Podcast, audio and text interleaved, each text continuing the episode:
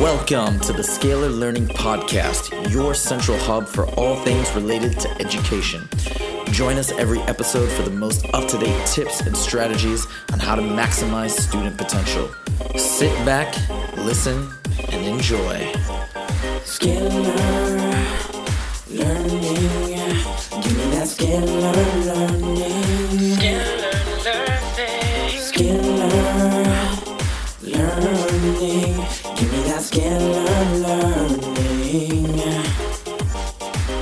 What's up, everybody, and welcome back to another episode of the Scalar Learning Podcast. I am your host, as always, Huzefa, and today we are talking about words, we are talking about language, we are talking about the all elusive skill of developing a really robust vocabulary, one that you can use in writing, one that you can use in speech, and of course, one that you can use in reading.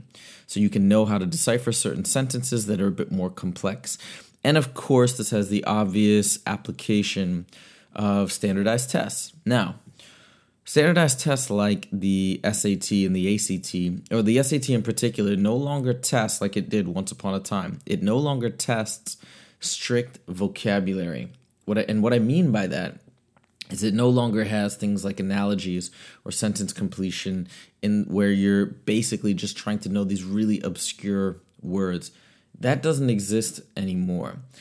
They the, the SAT now tries to emphasize and the ACT some more practical, reasonable applications of vocabulary. There are tests, however, like the ISEE, which still does use sentence completion, which does require sort uh, sort of like strict definition, where you basically get a word and then you have to select an appropriate synonym. So on these tests, if your child or if you are taking one of these tests to get placed into a middle school or a high school, you will vocabulary strict vocabulary knowledge is a little more important. So I want to talk about that. I love words and I've really developed more of my vocabulary a bit later in life. I remember trying to go through some of these flat just basically strict flashcards when I was a kid and I didn't particularly get into it but I started enjoying it more later in life because I write a lot now. And and I write for fun. So I get a lot of enjoyment out of out of being able to use new words and just making my writing sound good. It's not about trying to fill or stuff your writing with as many large words as possible to make it sound more knowledgeable or anything like that. In fact it would have the opposite effect. If if a essay or article were overly complex.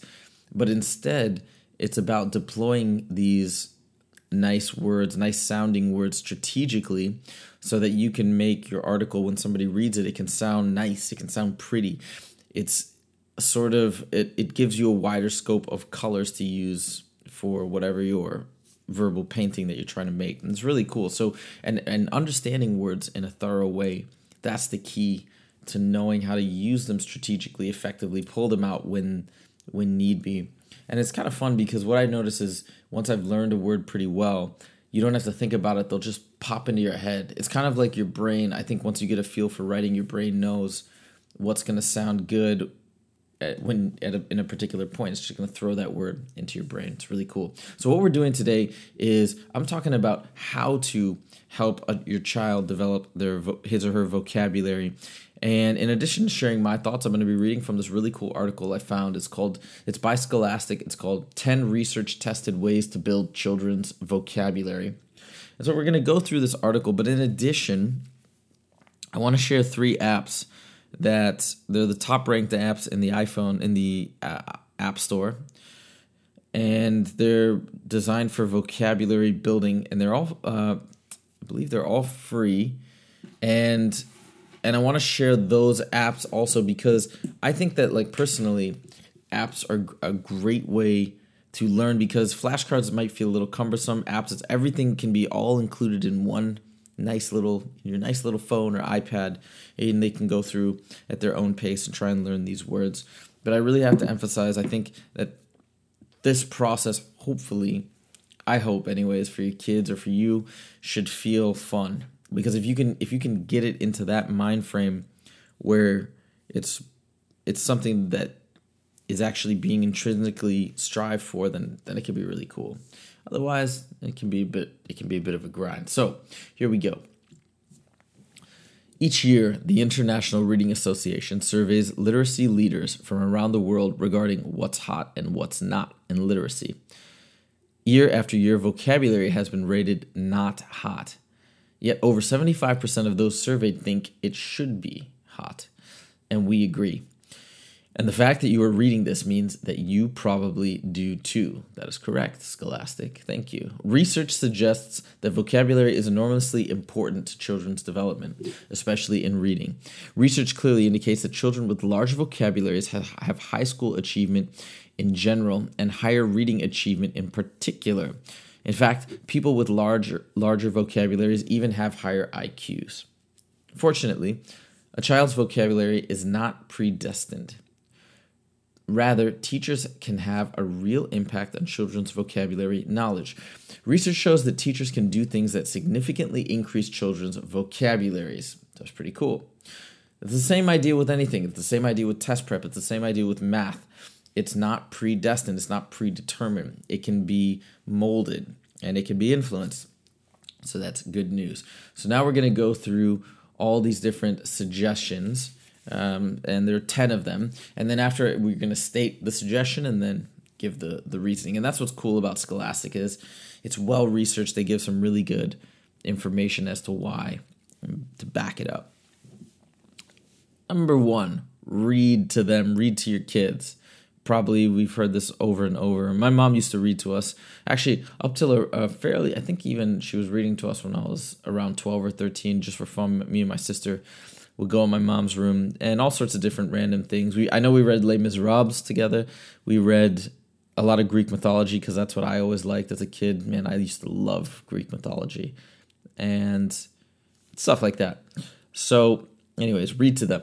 Studies indicate that children do learn words from books read aloud to them. Most helpful will be reading aloud books and other materials that have some but not too many words that are new to children read aloud of storybooks is important, but also important to read aloud of other types of text, such as information books. Some research even suggests that teachers and parents highlight vocabulary when reading aloud information books that uh, when when more when reading aloud information books than when reading aloud stories. Uh, that's really cool. Actually, we didn't do that. We didn't do the highlighting, but I, man, now that I think back on it, that would have been cool. It would have been a fun little thing we could have all done together. All right, Next, get them reading. Okay, so some of you might be saying some of this is obvious. Uh, yes, but still important. And I think it's cool to hear Scholastic's viewpoint. So get them reading. Children also learn new words through reading independently. Researchers estimate that 5 to 15% of all the words we learn, we learn from reading. It's interesting. And indeed, children who read more tend to have richer vocabularies. So when we engage students in motivational activities to encourage reading, we are simultaneously improving their vocabularies. Very nice. Next, number three, engage children in rich oral language. Children also learn words through talk, especially from listening to and participating in high level conversations. For example, one study showed that young children whose parents used more rare words at the dinner table had higher vocabularies and later reading achievement than other children. So in school, we need to involve children in rich, meaningful conversations whenever we can. And for parents at home, that's that's a great thing to do too. Maybe you develop an interest in learning some new words and then share those new new words. It doesn't even have to be a blatant thing. You can sneak these words in to your dinner conversations or whatnot. Number four, encourage reading and talk at home. As the rare words study suggests, Children can also develop their vocabularies at home, encouraging reading and conversations outside of school, for example, by sending home books and interactive activities, can have positive effects. Even viewing certain television programs, most notably Sesame Street, has been shown to improve young children's vocabularies. Okay, so there you go. Things you can do at home. Number five, raise word consciousness. We want children to notice when they encounter new words and to want to want to learn them. Some researchers refer to this as word consciousness. There are many ways to draw children's attention to to words around them. Playing with words through games, songs, and humor can be powerful. Simply encouraging children to recognize when they have encountered new words and to notice special characteristics of words will also raise word consciousness. All right, next we have teach important words. Yes, we can teach children new words. But time and other factors means there are limits to how many new words we can teach. For this reason, it is important to select words for teaching very carefully. The factors to consider include how important and useful knowledge of the word would be, how easily relatable the word is to other words, and how much knowing the word will help the unit, text, or situation at hand. So, give words in context to a certain degree. I think that's important. It's really cool. You can find on I think it's on dictionary.com or Merriam-Webster. I got I'm going to double check as I'm talking right now. But on one of these websites, so I developed a vocabulary course myself and what I noticed is on this one website it's really cool. We have we have the when you look up a certain word, it tells you how often it's looked up. Okay, meaning it's essentially telling you how often it's used in, in a sense. It's a really cool metric. And so what you can do if you want is if you, you can look, so I'm going to look up a word right now. Let's say boisterous. And it says pops is really cool. So it's it's it is Merriam-Webster. You go to Merriam-Webster and you look up a word, and right to the right of it, it's in grayed out text. It says popularity, popularity, bottom 50% of words. So you can go through if you're thinking of words to learn together. I think it's great personally to use words that maybe on the higher end of the of this popularity list. Not necessarily. There's some words that I, I love and I think are really cool that probably are in the bottom 25%. Who knows? But this is a, a great metric as far as really trying to figure out what's going to have the most use, the most application. Okay. Okay, next, teach conceptually related words. So again, this is idea the idea of being in context. So it often makes sense to teach words not individually but in sets that are conceptually related. For example, words related to farms, words related to families, or names of different animals. And a lot of vocabulary books, by the way, usually try and do this to a certain degree. They will try and and group things based on topic or whatnot, so you can string them together and and use them, and it's just going to help bolster your memory. Okay. Number eight, relate new words to known words. Theory and research on vocabulary learning suggests that helping children relate new words to words they already know is very important. For example, if a child knows the word fruit and knows the word apple, these words can help children learn the word kiwi. If a child knows what it means to be mad, that may help him learn frustrated. Teaching children to use the context around a word to try, to try to figure out word meanings can also be effective. Again, this is all about making associations with the brain. I think visual cues, visual associations are particularly effective. And that's just been shown from numerous studies, in, in, including basically memory champions of the world. There's a really interesting, there's a really interesting interview. I can't remember the guy's name, but he wanted to write a book about these memory competitions that they have every year in the US. And I think there's a there's a TED talk on this. I'm gonna find it. I'm gonna put it in the show notes so you guys can check it out. Uh, you can check out the show notes at www.scalarlearning.com.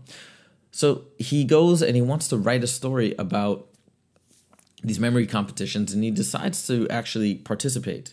Uh, he wants to be involved and he learns that these guys aren't necessarily geniuses or they don't, they don't have this natural ability that they're just born with with super memories. In fact they all train themselves to be able to retain information at a almost like a superhuman level. He starts figuring out how they're doing that and what he finds is they do that by associating everything with these really, really, really strong visual cues, essentially engaging the visual part of your brain that may normally be dormant when you're learning new words. Use the same trick for if you're trying to remember a bunch of people's names that you're meeting for the first time, things like that.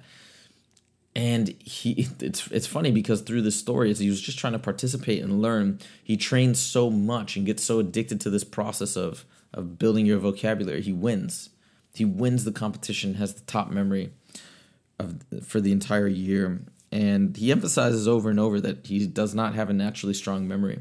So I think that's really important too. If you can if you can relate this to new words or really develop a strong picture in your mind of what what it means or what these particular words end up uh, end up meaning.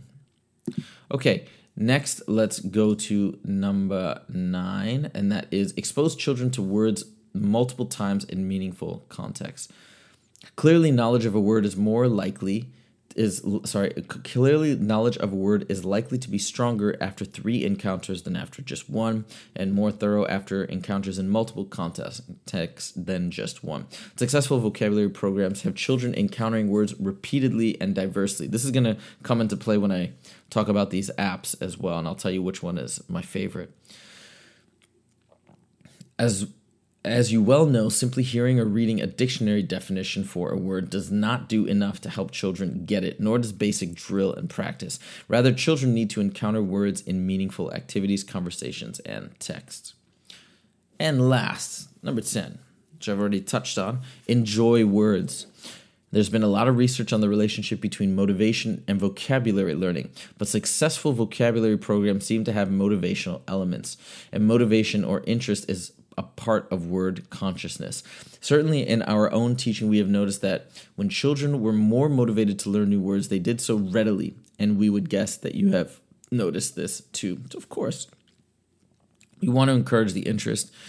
And again, I'll reiterate one more time I think for parents, it would be really cool if you were interested or maybe developed an interest in words and then shared that with your children. I think that would be a really strong way to support to support the, their development.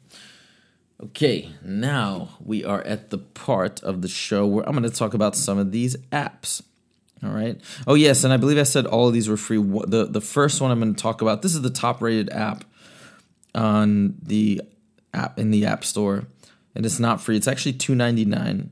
This isn't my my favorite my favorite one though, but uh, I'm going to start here because it has a lot of ratings, twelve almost thirteen hundred ratings, and they're very very high you should definitely check this out. And I'd say find one that works for your kids. Can vary. So this one is called vocabulary.com. And it's pretty cool because it'll give you some new words. You can click on them. You can you can look up their definition, but it gives you then it puts them in a sentence. It tries to be kind of funny. These sentences, it puts it in a sentence in context so you can learn the word again. So let me give you an example here. So it has this word called, actually, I didn't know this word called hirsute, and it means hairy. Okay, so it gives you the definition. Then you click on it, and it shows you this funny sentence, and it says, What do Santa Claus, Bigfoot, and unicorns have in common? Aside from the fact that they're completely real, they're also hirsute, very hairy creatures. And then it goes on to more of a real definition. All mammals have hair, but the ones that have more than others, you might call them hirsute. There are hirsute people like lumberjacks with a jungle of chest hair, bearded ladies at a circus, or just someone with a scraggly hairdo. The word is pronounced hirsute, so if you see a woman and then, you know, go et cetera, et cetera, it goes on. And so it has and it has some of these other it, it, has some different things too as well. It basically has a ranking system which i think is really important. Starts you off at novice hotshot phenom and then eventually prodigy depending on the number of words you end up mastering. Okay so that's vocabulary.com it's 299 but now i'm going to get to the one that i think is actually my favorite. This is the next one. This is vocabulary builder from magoosh. Magoosh is an excellent resource for all things test prep and education.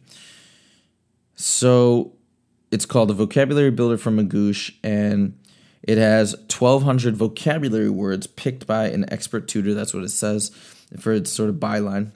And what's really cool about this is that you, you're basically okay. So you're you're getting these new words.